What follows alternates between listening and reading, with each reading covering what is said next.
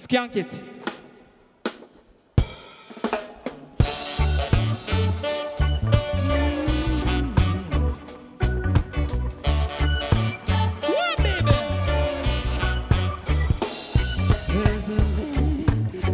That last one felt pretty lucky. Sometimes I always for, sometimes I forget about the one for luck. Um, I also am aware that I just said sometimes I always, which is is a sentence that Um, almost immediately contradicts itself. I love that. That's um, that's. I, I don't know if this is even. Sh- I should include this, but that's one of Ber- Bernadette's verbal tics. Is that she's like, I'm always sometimes doing this, and uh, it is. It's very endearing because it's almost like I want to make a sweeping statement, but I'm not quite committed to it. Yeah, I want to make a sweeping statement, but I also want to, you know, just rein it back in a little bit. Um, Very endearing. That is funny. Um, so we are recording this on Yep. March twenty third, two thousand and twenty one, um, which officially marks one year to the day since the announcement that the UK was going into a national lockdown. Yeah. How fucking crazy is that? It is. It is crazy. Um, I think the craziest thing is that like I remember last year thinking, oh, I just want a year to pass so that we can be ba- it can be basically over, um, which was very naive of me. I wasn't the only one who was naive at the time. Yeah. uh, there was a lot of people who are like, oh, I've got a holiday in October. Should I still should I still keep it? And you're like, oh, I mean, it might be fine by then. It wasn't. we're a year later and we're still very much in it. I know. Um, I, I keep. I've been thinking a lot about, like my mindset at the time that, uh, you know, things were kicking off, um, at this time last year, and I remember just so wholeheartedly thinking, and I don't think it's, I don't think it's it's it's silly to have been thinking this way. I think it's how everyone thought was like, oh, you know, this is like weird, um, and this will be like a weird few months. But you hmm. know then we'll be out of it. And i remember like my girlfriend like obviously i mean obviously everybody was upset with it about it but you know the kind of night that we went into lockdown like my girlfriend was quite upset about it. And i was like hey look you know at the end of the day like this time next year like this will just feel like a blip. Like this will just feel like this Yeah. weird thing that we all went through. And it's a bit of a novelty you know it's like we're gonna have to talk to our friends over over like zoom for a while and you know like it, it's gonna be kind of weird but like it will be fine and it will just be like a thing that we that we've went through. Um and it's like now we're a year later and that that kind of annoying sentiment that you know of like this is the new normal which used to annoy me so much. It's like it is literally that's just what it's become now. To the point where now a year later and and they're you know we we have this quote unquote roadmap to get us out of this that involves the pubs being open and stuff like that. And it's like my brain like can't like process a world where like that stuff is allowed to happen anymore because I'm just so used to not doing it. And I'm so used to like not engaging with my friends in person uh to the point where like yeah that the idea of that now just feels so foreign to me that it kind of like stre- it stresses me out a little bit. You know what i mean? This idea that that's hurtling back towards us and it's like we got to get ready to like reintegrate ourselves and it's like what is that even gonna fucking what's that gonna feel like now? You know what i Yeah. mean it's It's it's uh, it's fascinating how much this might change because like e- even as we go back to some sense of more normality before COVID, you're like, how much are we gonna keep? How like uh, are we are we gonna be keeping our masks for much longer than than we're expecting? Like wearing them in the supermarkets and um, like ordering drinks at the pub and um, you know, and stuff like I, I always think it's fascinating how how how uh, kids are going to be uh, who grew up now during this COVID phase, how they're going to be um, going to be growing up. Are they are we going to have like a huge like increase of germaphobes because they were taught at like really young ages, like you need to do you need to wear a mask, you need to clear your hands every two seconds. Um, yeah, it's it is it yeah. This is it is like it's oversaid, but this is so such a historic moment. This this changes everything, and I that's you know it's not even a new insight, but it is it is profoundly changing of everything.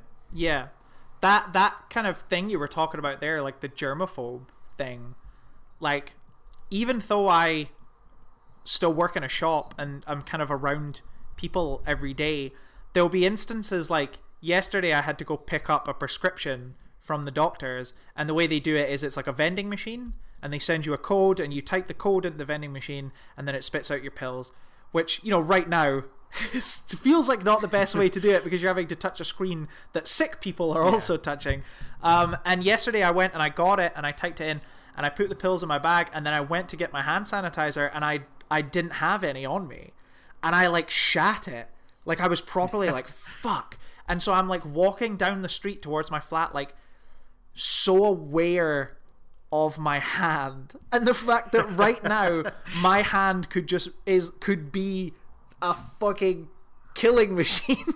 Like um and i i ended up there's a poundland on near my flat and i just like swung in the door of the poundland and used a scoosh of their hand sanitizer and then kept walking down the street um because i was just so paranoid. I was like i've just had to touch this fucking manky screen that's like covered in fingerprints and stuff.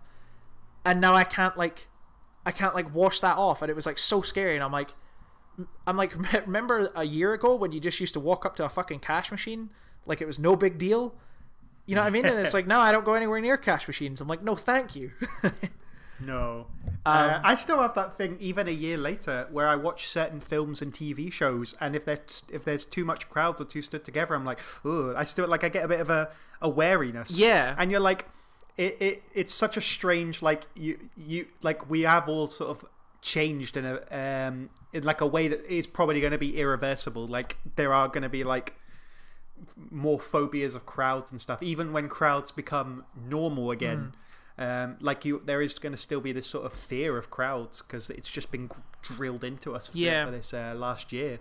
I think even just remembering like and maybe this is just I mean I guess every you know everyone's had their own experience with it and stuff so it's like obviously when we say it's like you know when we say these things we're not speaking for everybody but I know something that I've found very strange is I've like occasionally bumped into people I know in public and face to face I kind of have forgotten how to talk to some of my friends like really to where like I, I, I feel I feel like when I'm having a conversation with them face to face, I'm so in my own head about hmm. what they're saying and then what I need to say next, and I'll say something. I'm like, oh, was that funny? Like, or what what do we do now? Like, how do we move on from like this? But I like I just don't remember how to interact with people. I'm because I'm so used to the weird, stinted, slightly delayed. Naturally awkward way that we have to talk to people now over video call. Yeah, that's that's so fascinating, especially because um, I remember reading an article at the beginning of all this that was like video calls are more stressful because it, it highlights awkward silences more. yeah, Um, so it's funny that you've been doing them for so long that the reverse has happened. Yeah. natural conversation is harder than um, this form where if there's an awkward silence between two people on a video call, it's immediately obvious. Yeah, it's so obvious. And you're just you're racking your brains trying to think of any way to try and fill it. And it's especially uncomfortable when it's you know, when it's when it's not just two people, when it's like a group of say nine people on screen at once. And it's like nobody knows what to say to break the silence. And it's like how how did we get here? Like this is awful. Um yeah, it's such a weird one, and it's going to be so interesting. Like over the next few months, seeing how things develop. I hope to, f- because the the thing, and I don't mean to be a pessimist, and I don't mean to be a downer, but the thing I keep worrying about is that we've been in this situation before. Like hmm. we've opened back up, and it all seemed great, and I was like, yeah, that, well, that's us now. We're kind of we're kind of it's a weird it's a bit weird, but we're kind of mostly back to normal, and then it all went to shit. And so I think in the back of my mind, like as we're starting to open up again, I'm just like, yeah, but is this going to be it though? Like, is this? Yeah, Like, the wh- slight optimist, uh, the slight optimist in me is saying that the the difference between this time and the last time is this time we had the vaccine. Yeah, definitely. Uh, so that that's gonna, and as the older generation, like, uh, and the the sort of vulnerable people get it, it's gonna keep like the um the numbers of um like people who get seriously infected from it down.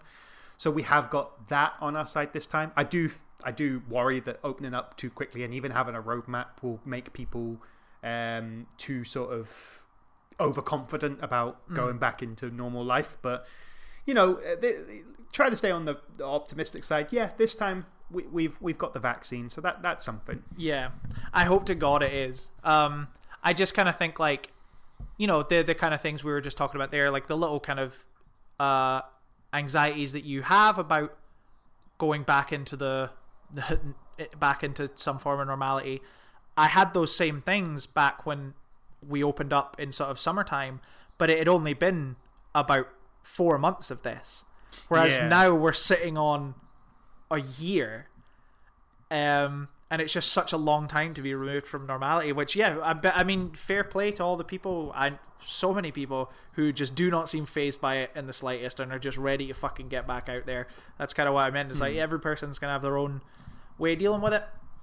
Um, I am very excited at the concept, Danny, of the two of us sat in some sort of establishment, drinking and laughing without any kind of delay or. I touch our face. I, I miss touching my face in public. I miss just touching missed it so much. I miss I miss touching your face. I miss being able to cough in public and not thinking that everyone is looking at me now. yeah. Um, well, on on the on the topic of film, have you how, how much have you been missing the cinema of late? I think I've just gotten used to it not being there. I think yeah, the me too.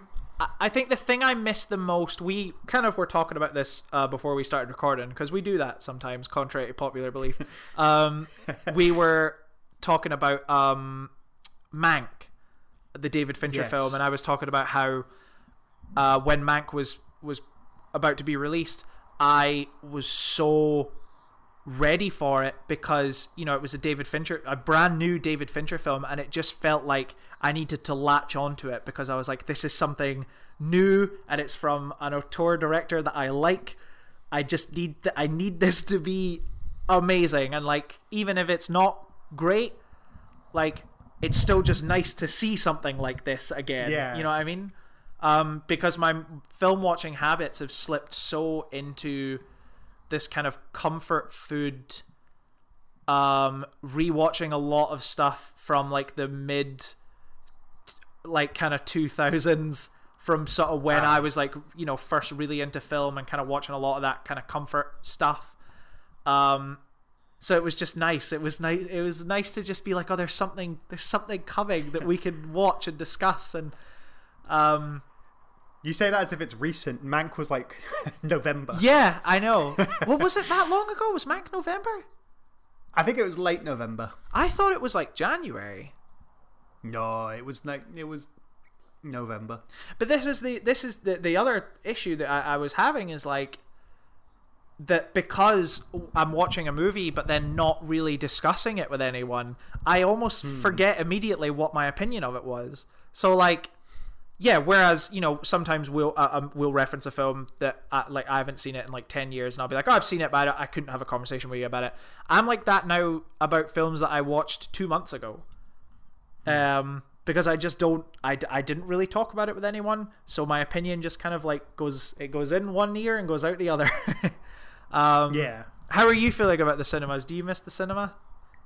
I do miss it, um, but I, I'm the same as you. I've not. It, it's. I'm, I'm used to not having it now, and uh, yeah. So it's. It, it is a strange feeling. I think it, when I go back into the like, if I when you finally like book your first ticket back into the Yeah. cinema, it'll be like, oh, this is exciting, like a, a you know proper cinema experience. But I've not. I've not thought about it too much. I'm. I'm. I'm kind of. I'm kind of over, like longing for it. If that makes sense. I miss it, but I don't long for it. Yeah. It's not kind of as much as I love going to the cinema, it's not the kind of top of my list thing that I'm excited to be able to go back and do again. Um, Aye. because at the end of the hugging, day, at the end of the, friends and family. yeah, at the end of the day, as much as I love new movies, it's an experience that involves sitting in a dark room quietly by yourself, and I've done a lot of that this year. So um, I'm ready to sit in a loud, well lit room and talk. Yeah, loudly Um, and touch each other's face. and touch each other's face. I can't wait to finger your molars.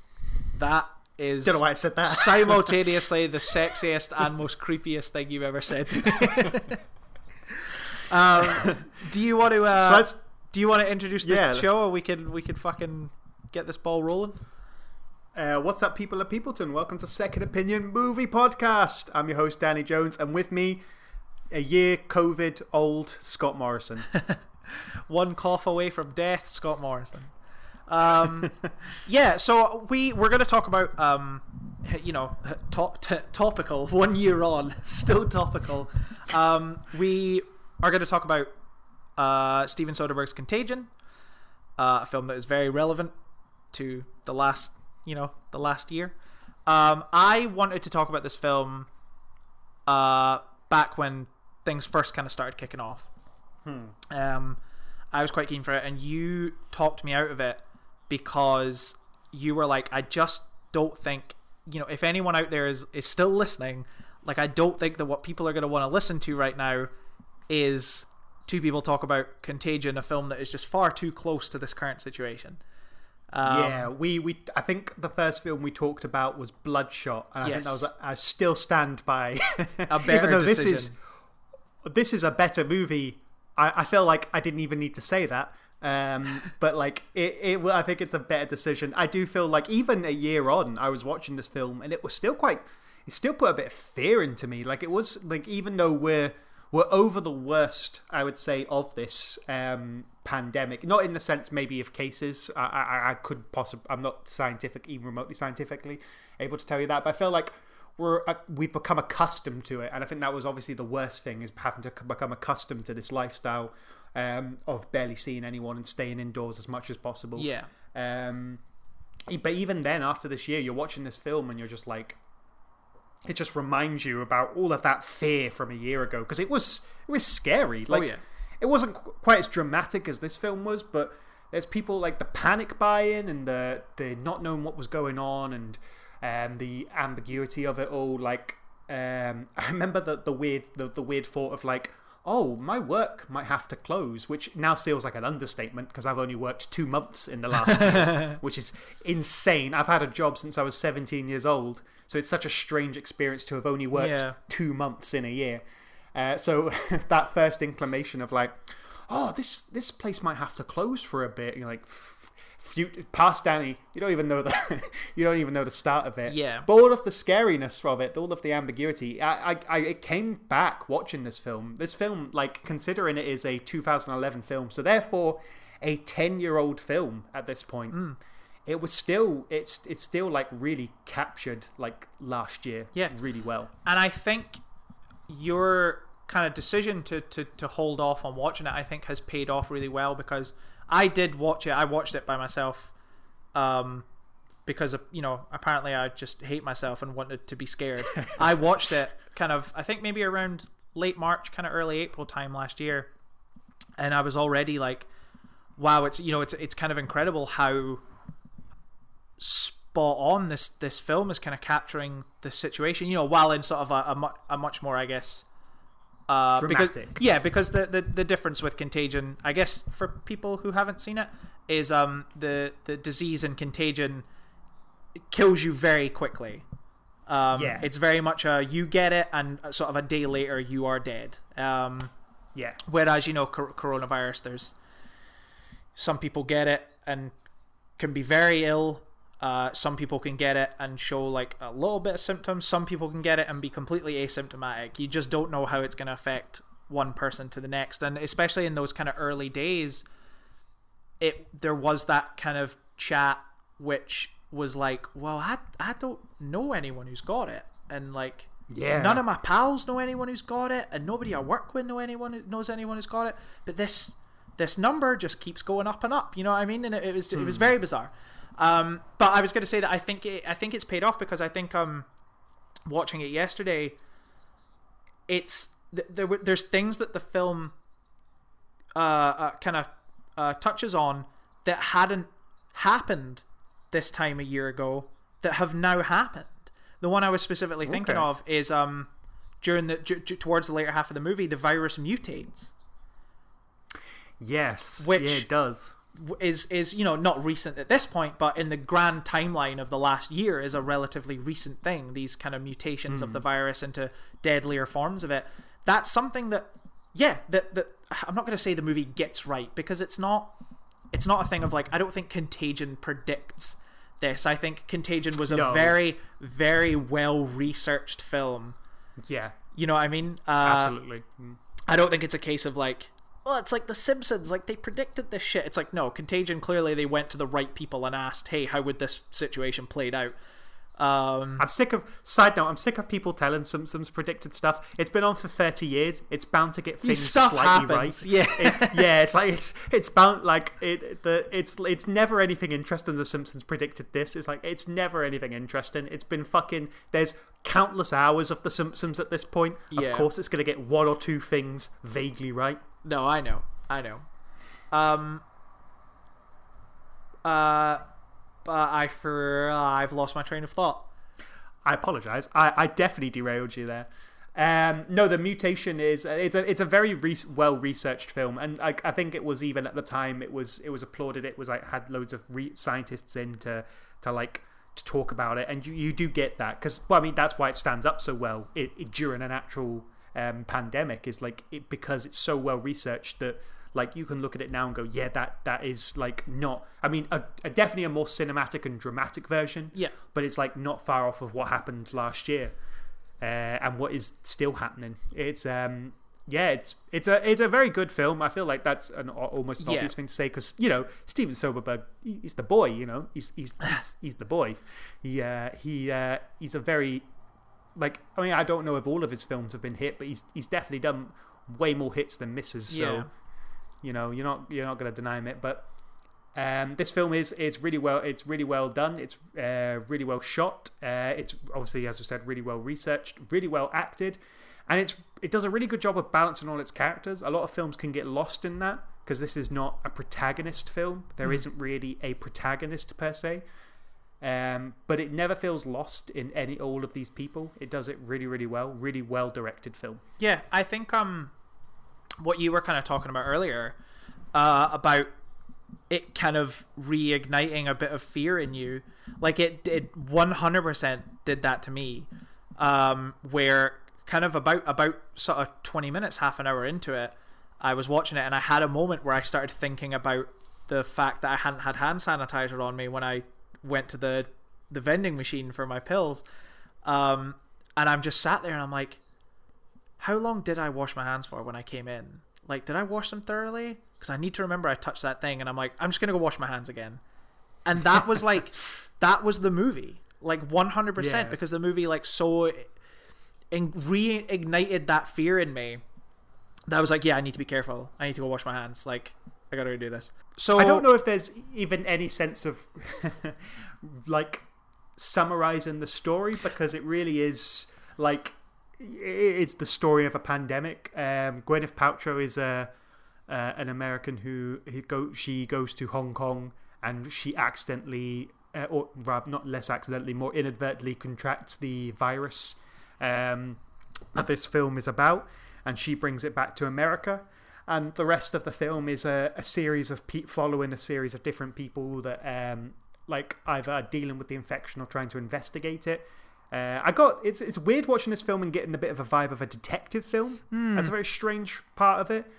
Um, yeah, it, it very much it feels like it's even like a detective film comes like spy conspiracy film. it almost times. feels like it almost feels like every kind of kind of vignette that is going on in this film could be its own movie almost um because you kind of have you could have you know not not I don't want to say generic but I guess the more classic kind of film where you experience something like this from your average man's point of view uh your Matt Damon character and that kind of deals with you know uh the effects it has on the average person and and the panic that spreads throughout your your friends and your family and all that kind of stuff.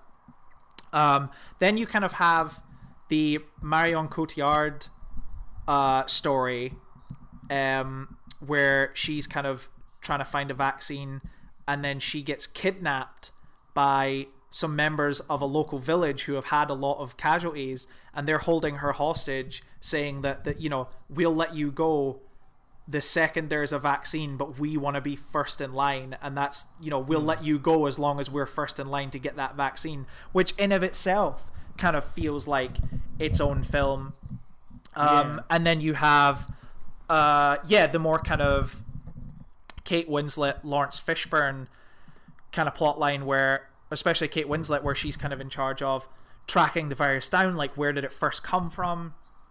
Um and how is it kind of spreading? It's like all of these things feel like they could be their own movie. And I think you kind of touched on it uh, earlier. It's like I think that the, the the thing that this film does most impressively is keep you invested in every single one of those stories, even though you're not spending like a huge amount of time with each character. You do find yourself quite invested in, you know, some more than others, but at the very like I would say all of them. You know what I mean? I, I think you find yourself like yeah, quite engaged by all their stories.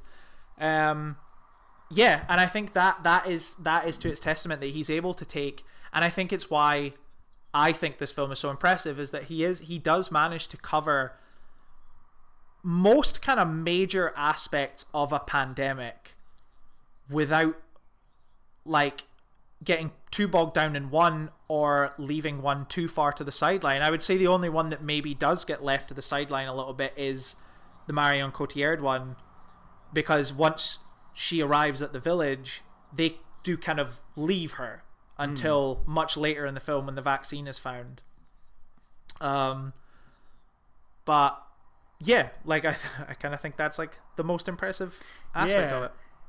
It's very, very well made film in that sense. Absolutely. Um, you do get. I like. I liked following Matt Damon as like the just the average man who's uh, dealing with this, and um, you get a lot of the sort of public reaction through him, and then you get the the the stuff that really hit the nail on the head. The the Jude Law stuff with mm. the conspiracies and the, the the fake cures and stuff like that, which. Yeah, that all happened. Yeah. we, we there was loads of conspiracies online. There was loads of fake cures, and I think the only the, the, the thing about this film is it ended up being too modest in how far it went. in the end of the day, we had the president of the United States at the time, like declaring some of these fake cures and Yeah, that um, was- some of these conspiracies. That that was Um, something so I kept thinking about. Modest. um that was something I kept thinking about was yeah that they they, they go for this kind of kooky journalist character who uh is is trying to push Forsythia which is I guess just kind of an over the counter drug that he's claiming he's claiming that he had the disease and that Forsythia cured him. And so that kind of causes like a rush on that product from the public. And I kept thinking while I was watching it like who could have predicted that the scummy, weird Jude Law character in real life would be the president of the United States trying to push Yeah. that um hy- what was it? It was like hydro is it hydrocloxy Oh, chloride I or something was like I that? was trying yeah. to, even while watching this film, I was trying to remember what Hmm. it was. But like, it's funny because this film puts puts him as not even a journalist, a blog writer, which they describe in this film rather cynically as uh, graffiti with punctuation. Yeah. Uh, and it's like Steven Spielberg is like, oh, the only person who could ever could like compel all of this conspiracy theories would be a blog blogger. That would be where the that's as far as the the diseased conspiracies would go. And you're like, oh, oh, Steven Spielberg. Uh, you couldn't have predicted it, but Yeah. it went a lot higher than you were expecting. But even in a sense, like I almost wonder, like I, you're saying that it, it feels modest now. Um, like I, I'm, I, I would wonder what the, the, the general feeling towards that character was back in 2011, where maybe it wasn't as believable that some blogger could have a following of like 12 million people who are taking his word as gospel, whereas now that happens all the fucking time. Um, Now we've got an anonymous, was it 4chan poster named Q, who has got all of these people's attention. Yeah. It's like, he's not even got a blog or anything. He just comments randomly on things, and that's created a cult around Yeah. it. Like, it's so, it's so, like, the, the blog feels like it feels more ambitious. It feels more actual, sort of closer to journalism than we actually got in the conspiracies. Yeah. I suppose we could talk about the way it's directed because the way it's directed, uh, it really does focus on um, like the hands and stuff, and you, you like in the, the the direction does a um the director does a really good job of focusing on when somebody shakes somebody's hand or somebody passes something, and it's it's so subtle and like um as as we were talking about earlier. Now I watch um regular stuff and I see somebody Yeah. shaking hands, and I go. Oh no, you can't do that. Even though it was like for, for a film from like sixty years ago or something. Yeah. They're like, no, no, no, don't do that. Don't, do that. You don't understand how un- how hygienic it is. Um, although the introduction of the virus is like she's taken the peanuts from those one of those peanut things Yeah. you get at a bar. I'm like nobody ever ever would have taken. No. even before COVID, they were disgusting things. Um, but there was a, a very good like focus on like eh, some if you somebody picks up the uh, the somebody picks up anything like the the the, the camera is a very good job of focusing Yeah. on that and like your head goes oh my god is that where the virus came from oh my god that's why everybody's dead Yeah, because he has that great kind of montage at the beginning um, that follows the spread of the virus, where it's like, yeah, Gwyneth Paltrow's sat at the bar and she hands the bartender a credit card. So the bartender has now had contact. And then the bartender scans the till and then types something into the till. So now she's had contact with the till. And then the waiter is like touching that till, and now he's off gallivanting somewhere. And it's it does a really good job of like chronicling that spread and just how how easily and how quickly it can move through. The scene where uh, there's the the casino worker who walks into a lift with a woman and two children, and he's coughing all over the place, and I'm you're watching it and you're like. Well, that's three people right there. Like they're in a, just a, a tiny enclosed space, and he is spluttering up a storm. Like, and then where are they off to? You know what I mean? It's, um, yeah. He it, it it does a really good job of just showing how how easily it can just it moves because we fucking move it.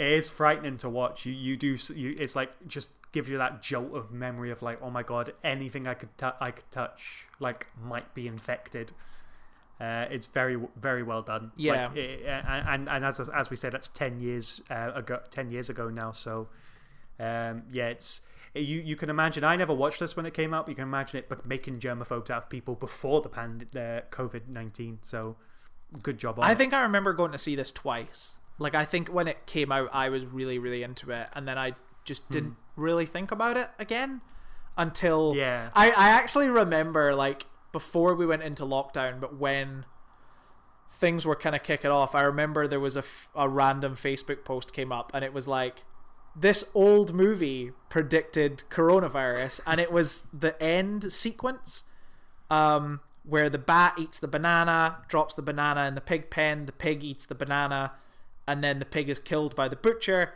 and then the butcher shakes hand with Gwyneth Paltrow, and that's that's your that's your ground zero, like that's your first transmission. And I remember they posted that, and it was like, oh, this really old movie predicted uh, coronavirus, and I commented down below. I was like, is fucking Contagion really considered an old movie now? it's been ten years.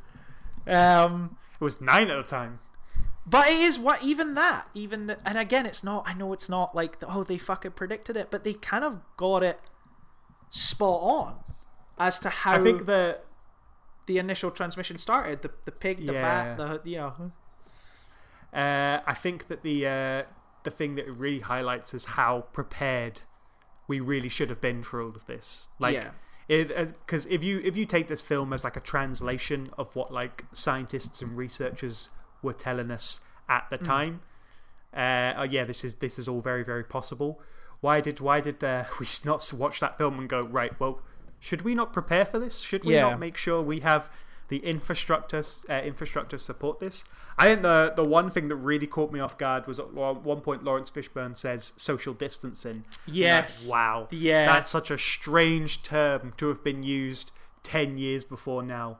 Because now it's such a commonplace term. Now you can't imagine that term ever going out of vogue. Like yeah. Oh yeah. That ever that that that, it. that those two words will just be burned into our psyche for the rest of our lives. Yeah, but there it is. But back then, it must. It was Um, so, such like an it's such a kind of alien thing to hear. You know what I mean? Um, um, It's so strange. hearing it heard, like you said in, in 2011.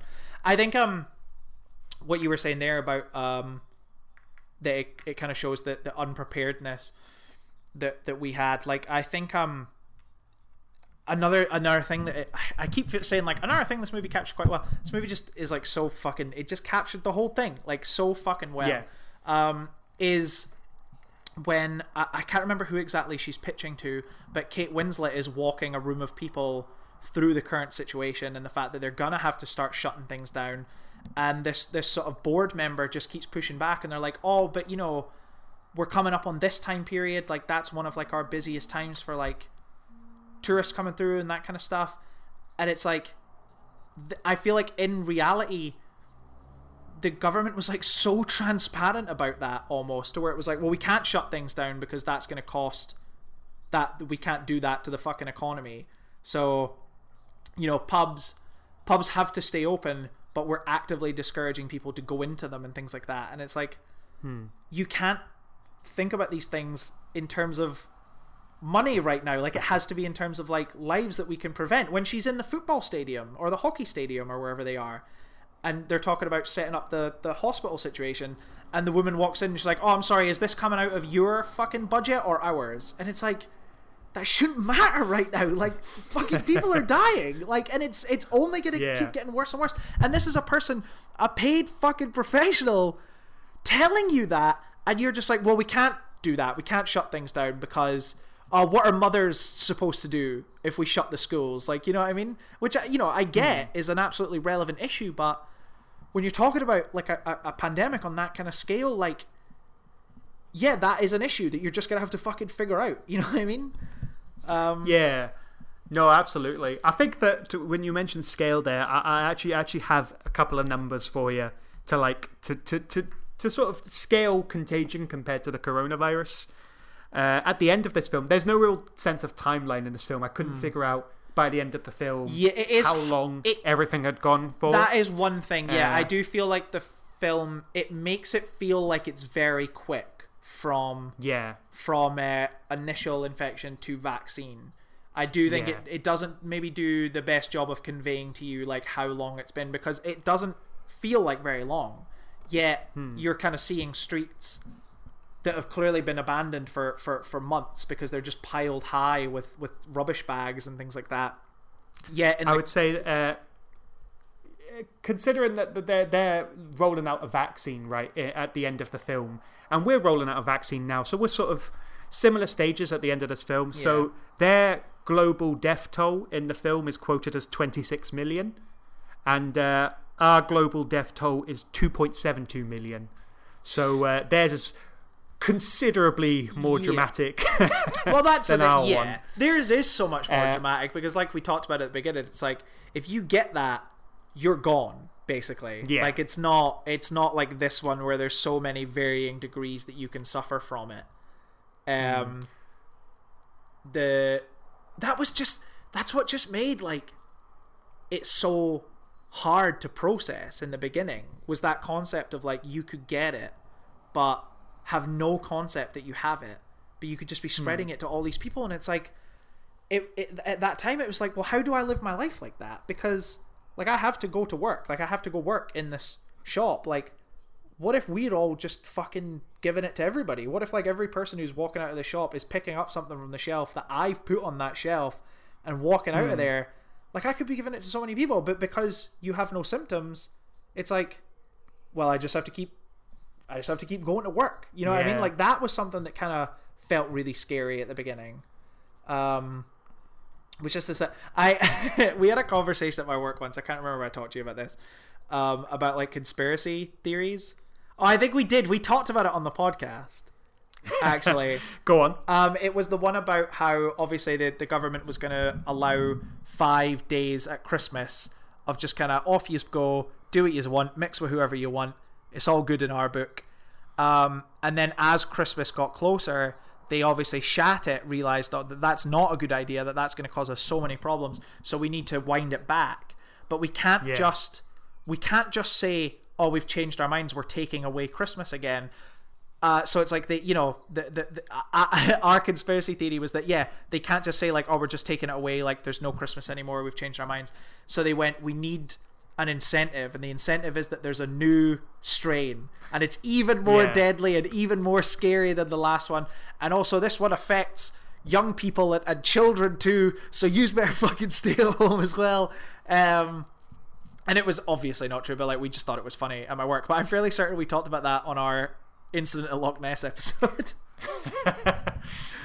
um, but yeah, I've completely forgotten what we were talking about before I went on that tangent. Uh, the the the scale. This one's a lot more dramatic. Um, yeah, it's like uh, the, the, this yeah, this is a, a lot more dramatic, and there's a lot of stuff that can justify because like we we uh, there, I'm sure that there was like looting in some areas of the world and stuff like that, and but uh, overall, like looting wasn't a massive problem, at least in No. Britain. Uh, panic buying was uh, huge. Panic buying was uh, getting hold of food and toilet paper at one point just felt dramatically yeah, hard. Yeah, that was a nightmare. I'd say in contrast to this film, but this this could probably is reflection of it being a lot deadlier virus where. Uh, like there's what there's a couple of points where uh, uh, somebody who's in charge of the stock of whatever it is everybody's after, whether it be the the magical Jude Law cure or just basic food, goes. That's everything. It's all gone. Yeah. Uh, like there's there's nothing, and then all of the people who are waiting in line start jumping other people who've got food or start throwing stuff at windows, and you're like, oh, this is a this film's a very bleak look on humanity. I did, I did, Like- um, yeah, I did think about that, uh, especially the one when they're waiting in line for the Forsythia, and the Hmm. the the the employee is walking down the queue and she's counting people, and then she goes, "We only have enough for fifty doses today." And then the whole crowd like panics and like rushes the counter. I was like, if I worked there, even though this is probably still as dangerous a tactic, but if I worked there, I would just wait till we got to the person, the last person, once he got it, and then that's when you go, that was our like that like let him get out of the shop and then be like, that was our last dose.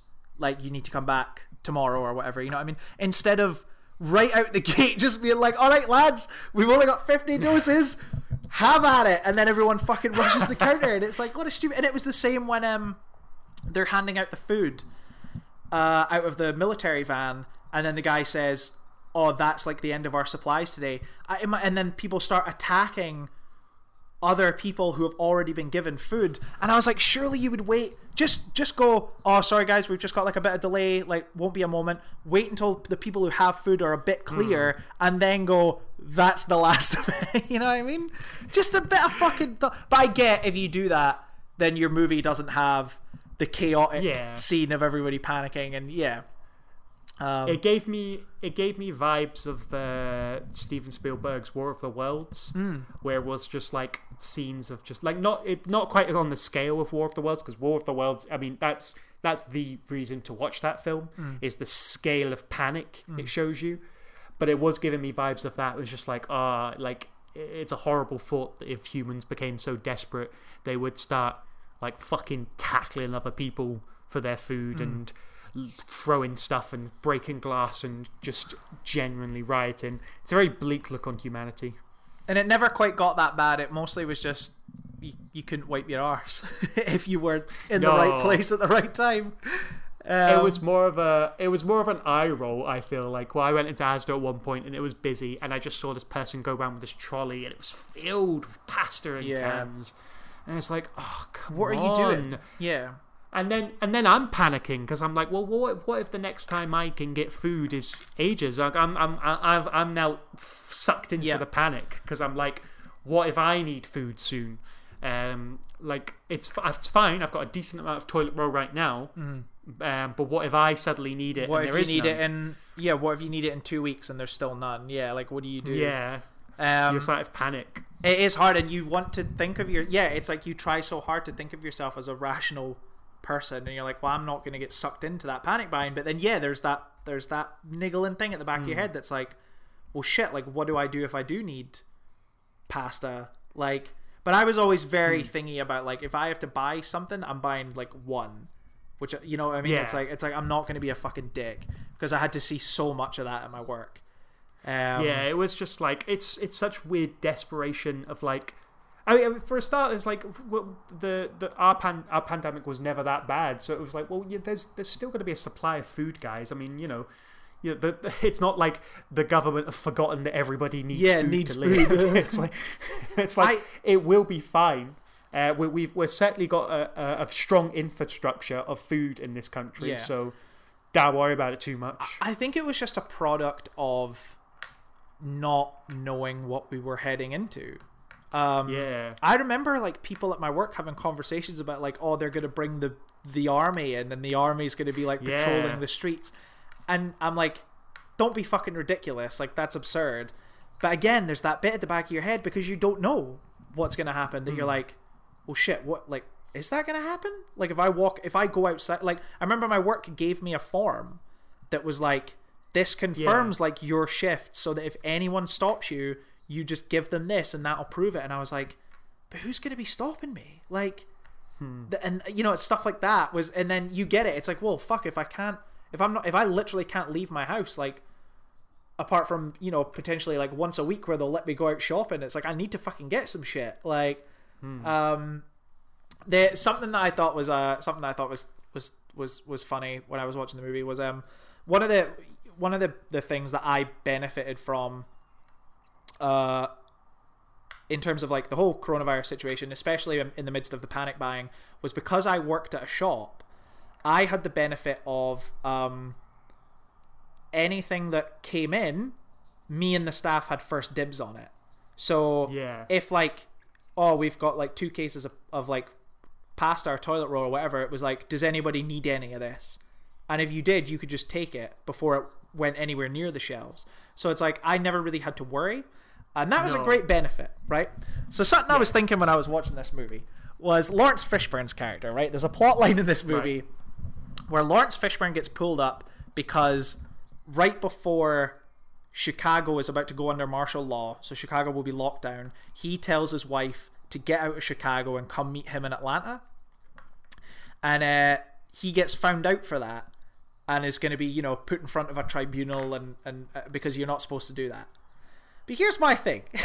like, if you can benefit from the situation in some way, like, surely in the same way that my perk of my job was that I got first dibs on food coming in, surely if you work for the CDC, the perk of your job is that you can be like, oh, hey, like, this shit's about to go down. Like, you need to GTFO. like, you know what I mean? Well, he even he even has that so almost that exact conversation when it comes to Kate Winslet getting ill, isn't it?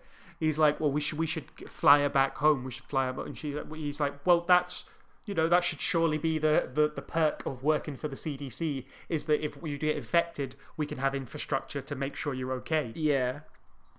Um, no, I get that. It didn't. To me, it was like one of those things that didn't feel like a big deal. Like the the the main thing that came out the real pandemic was that there was a bunch of politicians, specifically in America, probably all, all across the world as well, who found out about the the impact that coronavirus was going to have two months before it actually had Yeah. it, and then they started like selling off their stock and like withdrawing from the stock market Yeah. because they knew it was going to crash. Um, so like there, there's stuff like that which is definitely a lot more sort of um, It's a lot more scummy. yeah, it's a lot more scummy. It's a lot more sort of uh, motivated. like it's probably not great that the people that are in charge, the first thing they thought when a, a, a pandemic was coming to their country was, "Well, I better go save all, all, all my money. Better go save it." yeah. Um, so like that that ended up being the real scandal of that. I, I'm not sure if that sort of thing happened, whether it would be as noted, if that makes sense. I mean, it may may have happened. It probably did, surely, because like if you're like if you're like in charge, like high up in the CDC, and you realize that someone you loved is in an area that's bound to be infected soon, surely it it would occur to you to to tell them. Yeah. Or it'd even just to Um, be like, yeah, like come be with me. You know what I mean? Rather than Yeah. like being locked down in Chicago, like come be with me. I don't know. I I, I sympathized with him. I do Hmm. love that moment where he says that to her on the phone, and he hangs up the phone and slowly turns around and fucking John Hawkes, the janitor. Is just like heard the whole conversation, and you're just like, "Oh my god!"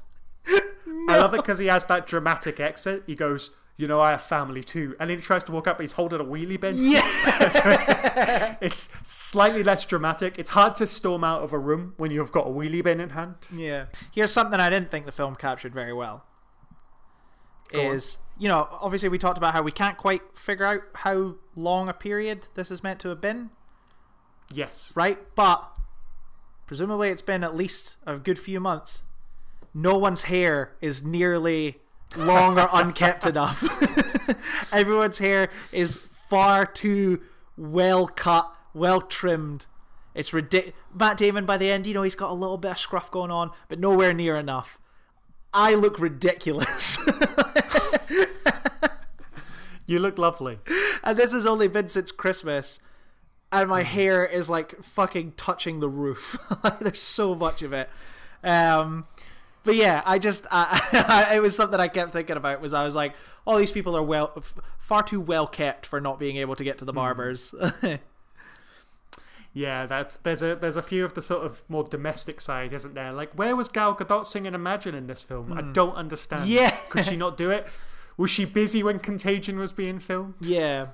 It's funny how at the start of the pandemic, like it was almost because there was the whole thing, there was the whole clapping thing was a big thing. Uh was that every Thursday night at like eight PM you went on your doorstep and you clapped. You clapped for the NHS and for all the key workers out there doing their thing. Um and I feel like that that was very much like for a while seen as this you know obviously that really positive thing of like oh you know it was people coming together in a in a time of hardship to you know celebrate like the the heroes on the front line a nice sentiment. It was weird then watching that kind of turn like quite cynical where there was the whole thing of like neighbors get you know neighbors getting angry at other neighbors who weren't coming out and clapping and all that kind of stuff. Um but i remember like the whole time that that was going on still like when that was kind of being reported it's like look at how people are coming together and helping each other and stuff. And i was like nah like i work in a shop i see how scummy they are all the fucking time. Like Yeah, that just because they go out on their doorstep and clap everyone every week like doesn't make them good doesn't make them good people. Like they're still arseholes. No. because now they've turned that in itself into like a political issue of like oh well fucking margaret isn't coming out and clapping. What oh what's the matter margaret? Do you not do you not appreciate our nhs you bitch? Um but um yeah it like we're talking it's still very much a, a, a far cry away from the the the panic that ensues in this movie um but I, I I remember watching Charlie Brooker did his um he did like a yearly wipe thing kind of yeah, towards Death summer. to 2020. yeah uh well it was the other one he Oh no, did. no, It yeah, was, yeah it was He's like the Corona wipe. yeah it was like anti anti back wipe or something I think he called it yeah, uh, which kind of just summed up the events of coronavirus up to that. And he kind of said uh, said in that he was like, "Oh, something that I think a lot of writers, uh, and especially a lot of kind of sci-fi apocalypse writers like myself, didn't think would happen is that kind of coming together of people." Uh, so he was like, you know, bravo. Um, but I'm like, nah, that lasted like a fucking couple of months. Then everyone turned back into scumbags again. Like- and it's like that was also happening in the midst of people panic buying. And so, like, others are left not able to get what they need and stuff like that. You know what I mean? It's the, yeah, it wasn't, I don't think it was all the kind of sunshine and roses that it was reported as. Um, but yeah, definitely a far cry away from people fucking. But then we had all the other stuff happen throughout the last year. We had the Black Lives Matter movement, yeah, and like, uh, the presidential election. yeah, uh, definitely the the kind of like kind of I guess rioting you would call it in America. That didn't really happen so much here, but it was hmm. fascinating watching while the world was already kind of like falling apart because of this virus situation then just watching something unrelated to that cause even more chaos like there was really a time in the midst of it there where it, ju- it just felt like the fucking world was ending um yeah it, wild that that all kind of happened Yeah. in the last year. But I mean, but weirdly, it was related. The Black Lives Matter movement, I, I do think, um, ha- had a lot to do with the fact that a lot of people were at home and that the people were already under a lot of pressure. Because it's not like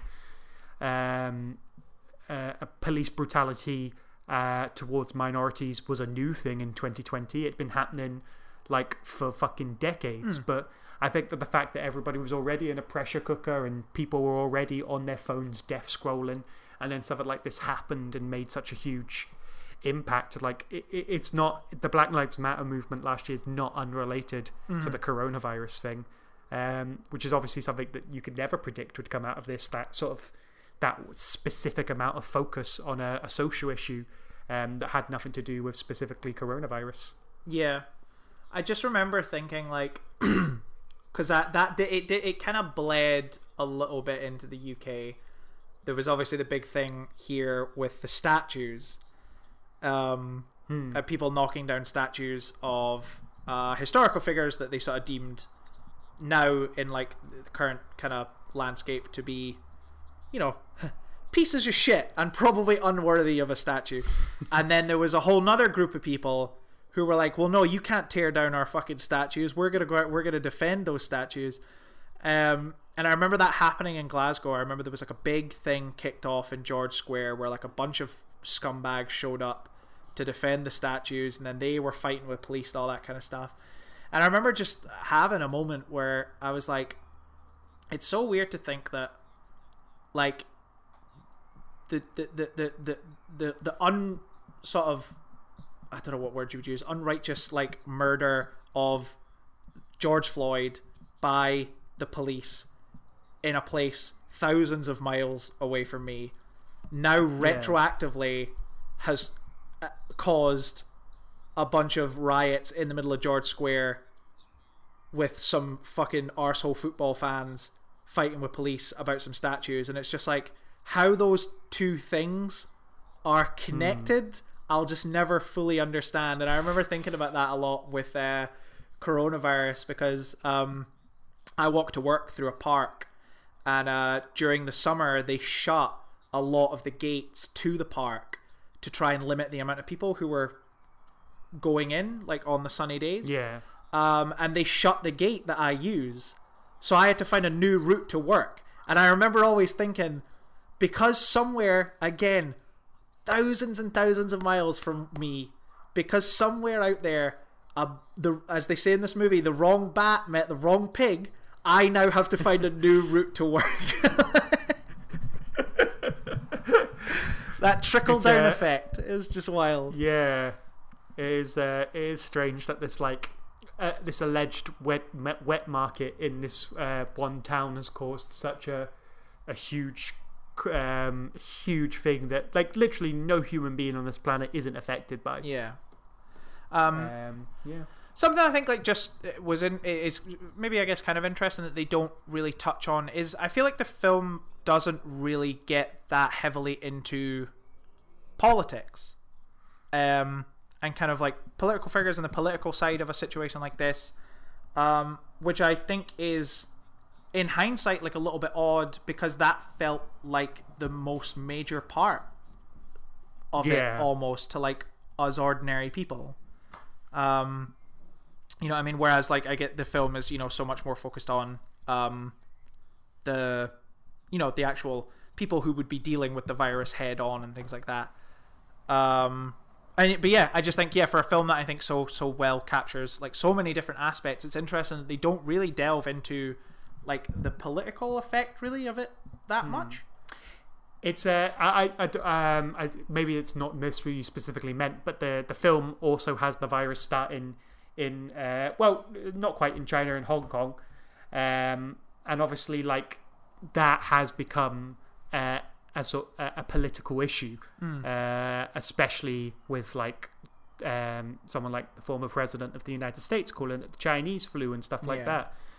Uh, I th- I think that the the nicer part of the contagion is that it was made in like Barack Obama's America, Yeah. and like that was when we all believed that racism, while not finished with, was you know getting out the door. we thought it's like, look, don't worry about it. Racism's leaving, like, it, and eventually it will be gone. Uh, so that that does feel like a thing that the film couldn't have predicted. It's like uh, if the film's like, oh, if it happened now, you know, it probably that sort of thing.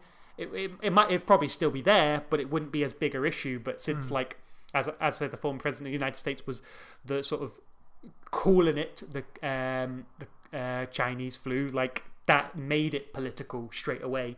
So it's a, a very different political climate it was made in. Yeah. Um, but it is interesting. It is interesting the fact it comes from the same place, but that's not an issue. No one Yeah. ever goes fucking China or anything. It's it is really it's very neutral on it. I think you're right. I think no, they could never have predicted that fucking the the two kind of people in power in terms of you know America and the UK, like the people in power, would be the the fucking people that are in power. Like they, they could have never predicted it would be fucking Donald Trump and Boris Johnson, like.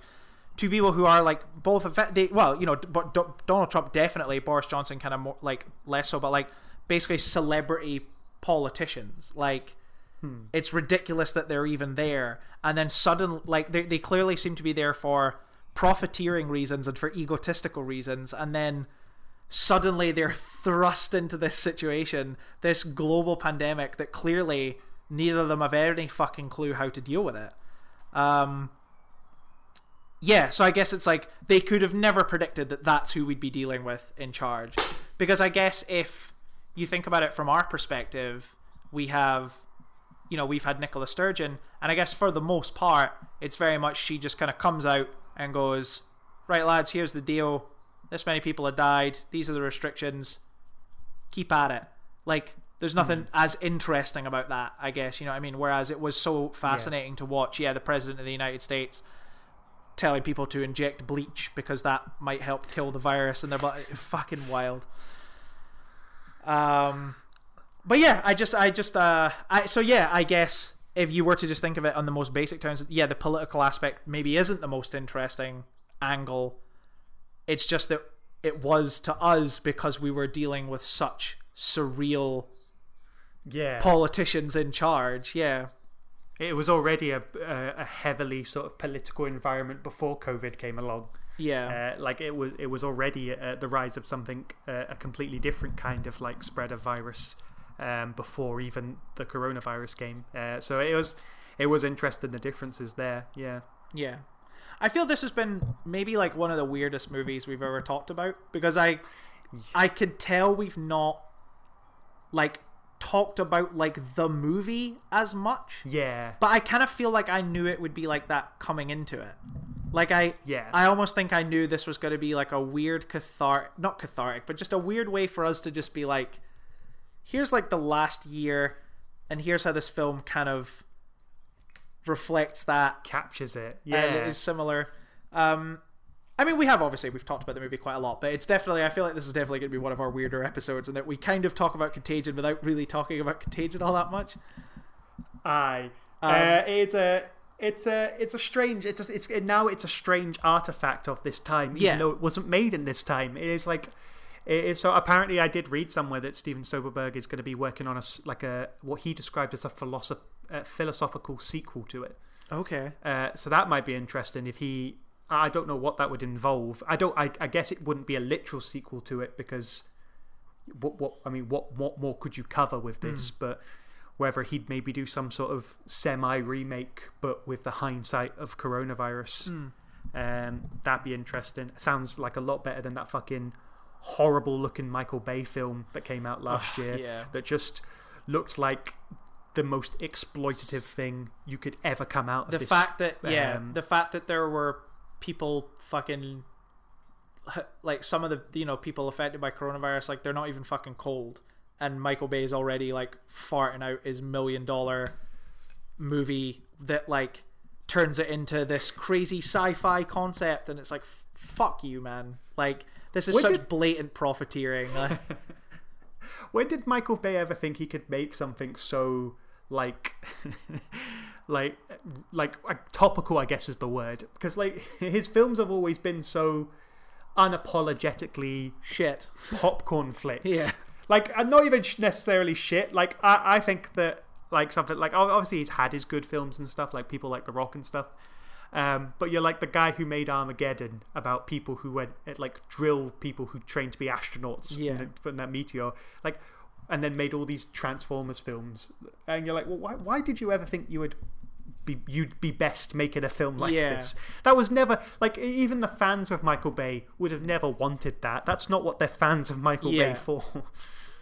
No, I know.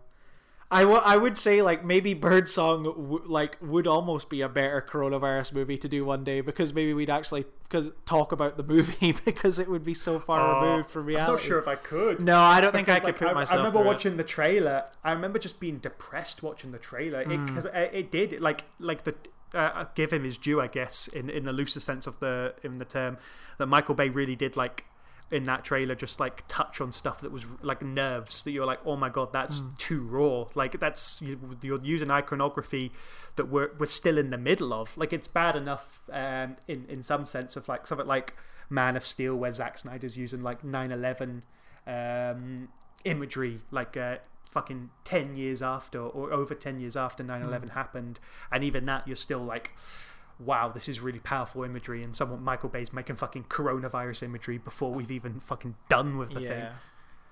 Uh, even using coronavirus, isn't it? Uh, it's he even uses the like calls it COVID. Uh, Yeah, he's not. That- he's that's not an dancing around it. um, I'll run through my notes see if there's any small things. Uh, I was gonna say, Matt like- Damon. Oh yeah, sorry. Well, talk about Matt Damon because that is kind of relevant Yeah. to what I was going to say.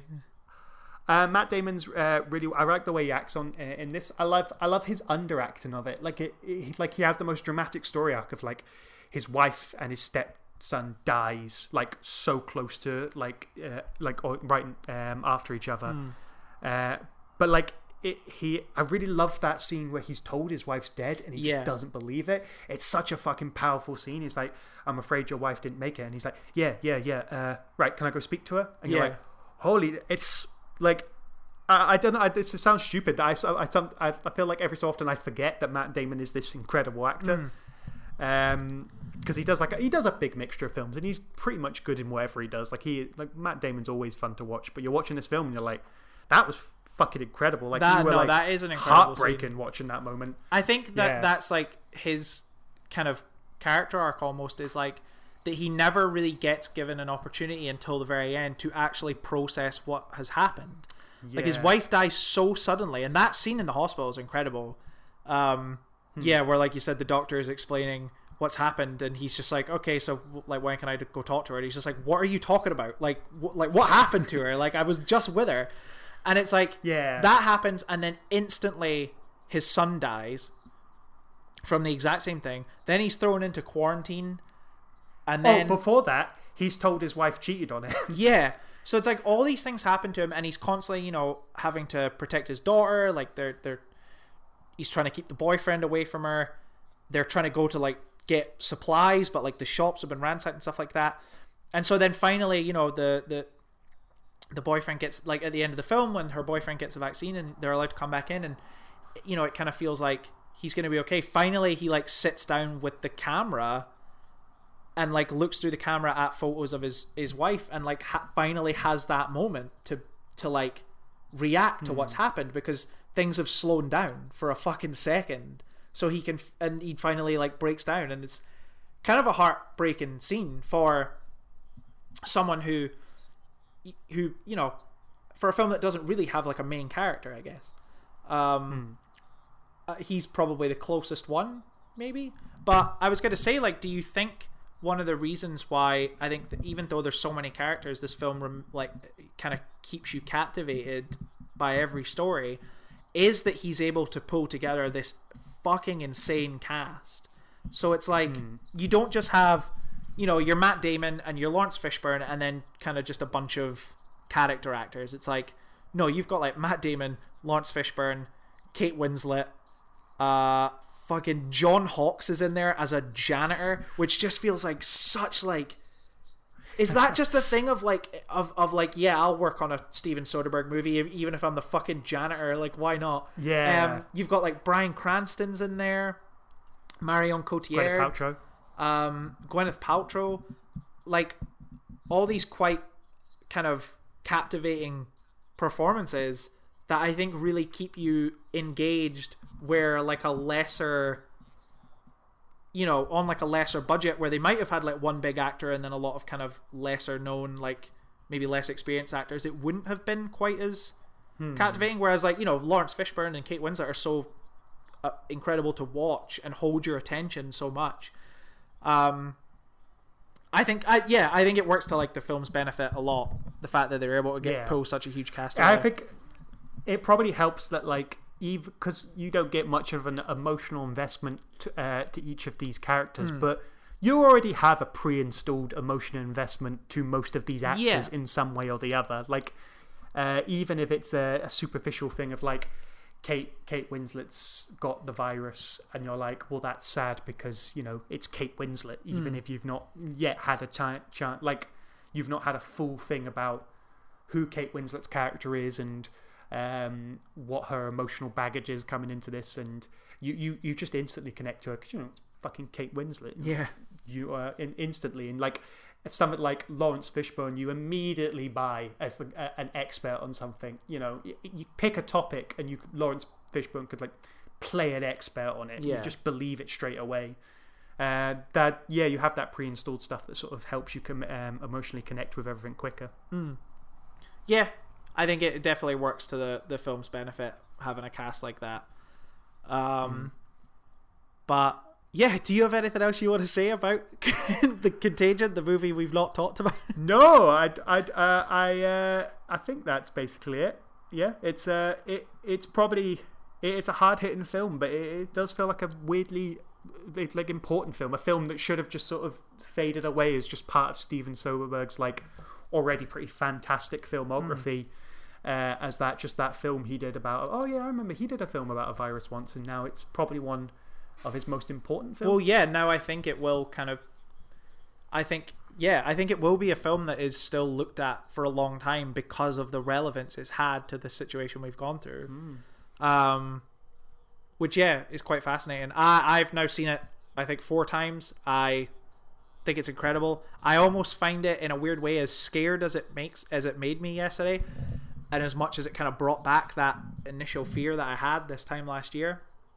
There is something nice about watching it and going, well, fuck, man. Like, at least it wasn't that bad. like, like at least you know. Yeah. Yeah, you literally get it, and like a day later, you're dead. Like, at least, at least, at least it wasn't that, and at least you know we didn't. Yeah, have literal panic in the streets and that kind of stuff. You know, Aye. it was. I'm glad that I ours was kind of the ours uh, was the ours was the PG version of like Contagion. Yeah, definitely.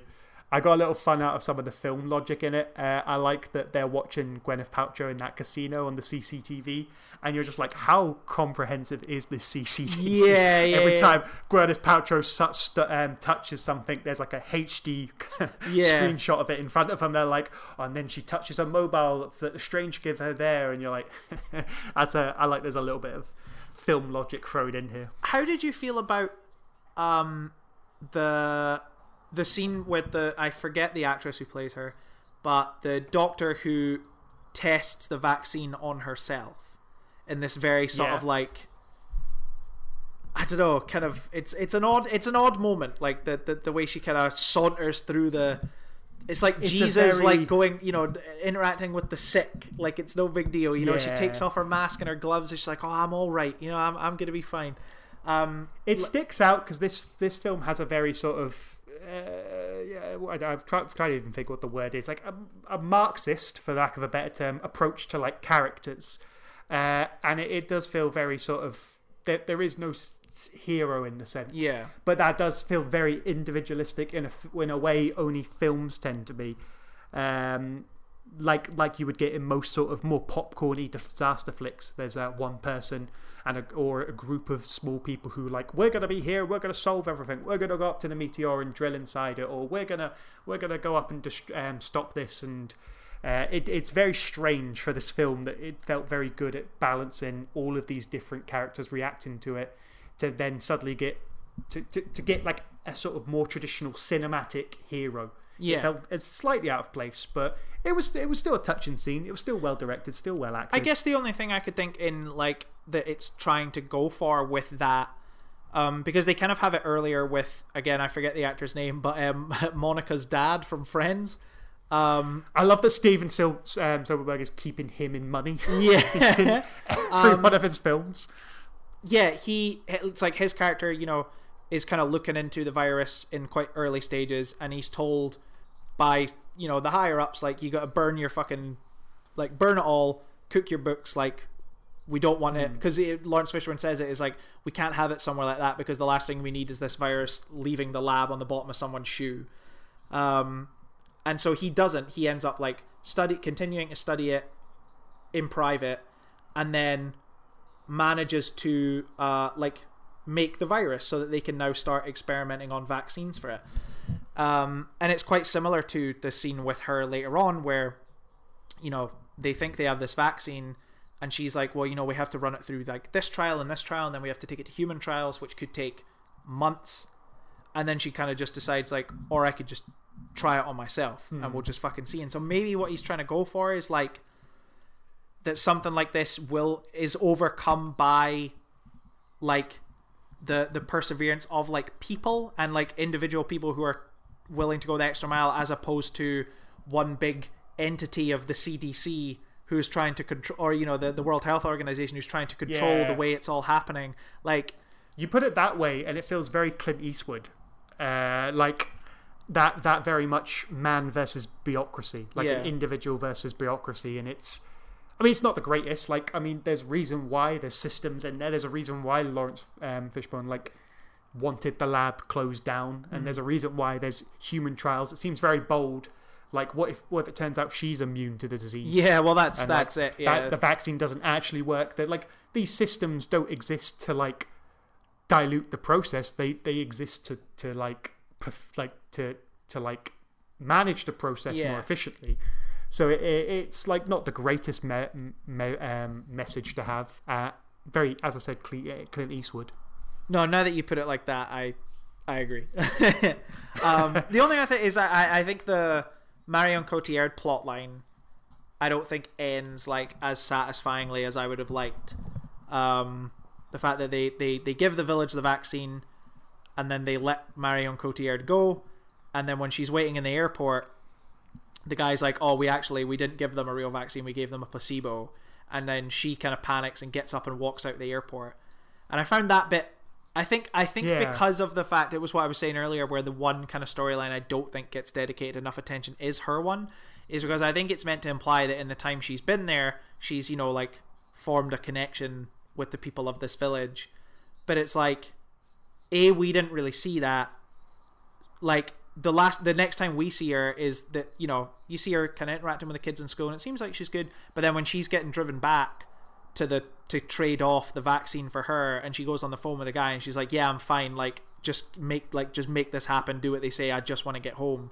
So it kind of feels odd that she would then stand up and run back to them especially when i'm like well what are you off to do? Like what are you Yeah, like what are you going to do now? Like you know what i mean? Yeah. Even even that scene might have worked a little bit more if she was if we if we if we left with her contemplating it, like her thinking about it, like yeah the fact that she leaves to do something and then we never see what she does is strange because the, the, the point's made you know like they, they weren't even willing even when they had the vaccine they weren't willing to Yeah. give the village the vaccine. So the point is thoroughly well made. You didn't need like again this sort of person versus uh, this individual versus bureaucracy individual versus society moment where she's like well i'm gonna go do something now. And you're like don't need that. You can just you know you can just sit uncomfortably in the moment in the fact that uh, non-Western uh, rural people are likely to get the vaccine last, and that fucking sucks. yeah So i like, do you- your point's made. she that that storyline does have one of my favorite moments though which is kind of one of the very last moments when she's in the airport and she's watching just an interaction between two people in the in the queue to get like to get on the plane and Hmm. the guy drops his ticket and the other guy picks the ticket up for him and hands Yeah, it to him yeah, and it's just so indicative of like and you know i know that everyone will see this every day but i know like as someone who's worked at a shop this whole time it's like you do just see that every minute of every day like people just doing little things like that where doesn't seem like anything. And I know I've done it. Like it doesn't seem like a big deal, but if you were to look at it from the perspective of someone like her, like that's what's causing the problem here. you know what I mean? Yeah. Um, it's uh, it is it because it, it kind of highlights how I watch films now. Like if something like that happened in a, in a in a, any other film, it is like you, you you pick up on it weirdly now in a in a straight in a way that you wouldn't have before. yeah. Uh, and obviously you, you do it in real life as well. Um, but like it is, it's kind of strange to see that sort of encapsulated, just that strange small moment of Yeah. nothing really happening, but Of, like, this she, actually, she like- picks up on it. Yeah, this just very like honest little interaction, just a nice interaction between two people could be the death of one of them Hmm. or both of them. Like, yeah, you you have no idea. Um it's a really fucking good movie. I love it a lot. Um It's very good. I I went into it yesterday because I, you know, even though it had been a year ago that I watched it, it still felt quite recent. And I did kind of have a thing of like, well, you know, I'll put it on and I'll. But I was like, there's some stuff I want to buy online. Like I might do some like internet shopping on my phone while I'm while I'm watching it. Um, but I just got sucked in so quickly. Um, it really does just grab you again, and I think it was really interesting watching it kind of at the year mark of this whole situation. Um, but yeah, uh, there we go. That's Contagion, and then also our review of real life, I guess, of the drama of the last year. Um, where can people find us, Danny, if they were so inclined? They can find us in our homes still. Uh, that joke gets less funny at the moment, but I, I reckon it will get funnier again soon. So I think it's gonna. Uh, it's due. It's due for a second wave to use a Yeah. poor choice of words. You got to start Um, shutting down podcasts that are recorded in the same room, and start reopening it- podcasts that are what if- recorded remotely. what if uh, it turned out there was a mutation that was like, oh, guys, like coronavirus, air, like touching surfaces, also podcasts. Yeah, it gets through the mics. And if anybody who listens to an infected podcast gets infected as well, uh, What if the next Scott, what would we do? What if the next pandemic it's like oh, it actually affects you more if you're by yourself whereas if you're in a group of people it spreads amongst everyone so it affects you like a lot like it affects everyone a lot. So we actually need everyone to be in crowds all the time. it's illegal to be in your home by yourself. Um That's amazing. That'd be such a that's that's like a funny parody film right there happening. yeah, that'll be the they two wouldn't be able to film fucking, that now. What are they called? The guys who do like Meet the Spartans and stuff. I'm sure will make it at some point. Um, but anyway, it's been a They, pleasure. oh, uh, sorry, I, I, I'll backtrack. They can find us at Facebook and Twitter at Second Opinion. That's Second Over Two. I actually forgot to say it because Oh, my joke was so funny. Well, there we go. Yeah, That was good. to say it. Brilliant. Um, thank you very much for listening, everyone. Eat your J.K. Simmons, Thank you. and Eat your we'll J.K. Simmons. see you next time. Bye. Bye. Bye. Bye. bye.